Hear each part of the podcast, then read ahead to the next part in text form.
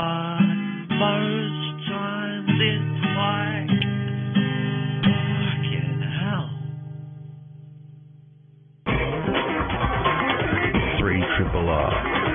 My God, it's full of stars. 102.7.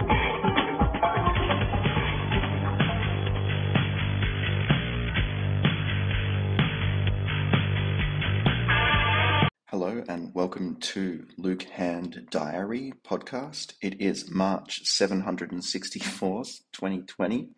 Nah, just kidding. It is the 4th of May, 2022. Guess you could say, May the 4th be with you. Late night last night, up early, work, pretty productive day again. It's nice and busy at the moment. After listening to the Trans Am discography yesterday, today I enjoyed the discography of Merseyside Beat Combo, the Beatles. I skipped all the Ringo sung tracks though, of course, Natch. Imagine Help dropping in 1965 and people hearing yesterday for the first time and just being like, okay, this is now a standard pretty much, and pretty much just part of the oxygen on Earth now as well. I had my musical debut on radio today. My track Life's Alright was played by Kate Kingsmill, host of The Distant Sky on Triple R FM. My song was butted up against a song by Paul Kelly. I'm not saying that I'm as well loved as Paul Kelly or even a fraction as popular, but at the end of the day, he and I are competitors in an attention economy. We're in the same league in that sense, at least.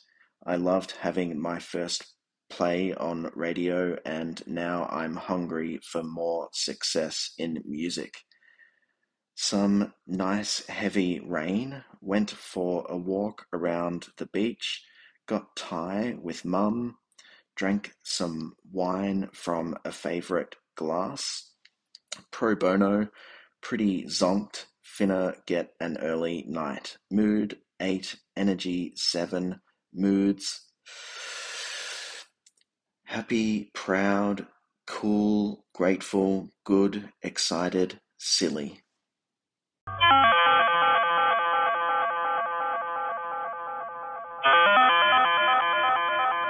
Soundtrack music.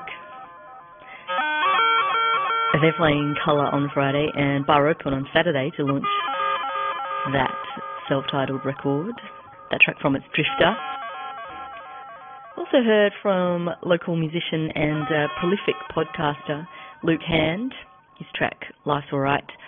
I think he should go into stand-up, but he uh, he keeps his comedy strictly into music and uh, and podcasting at the moment. Maybe in the future. Paul Kelly at the beginning of that bracket as well with Sleep Australia Sleep. At this time of year, Backer,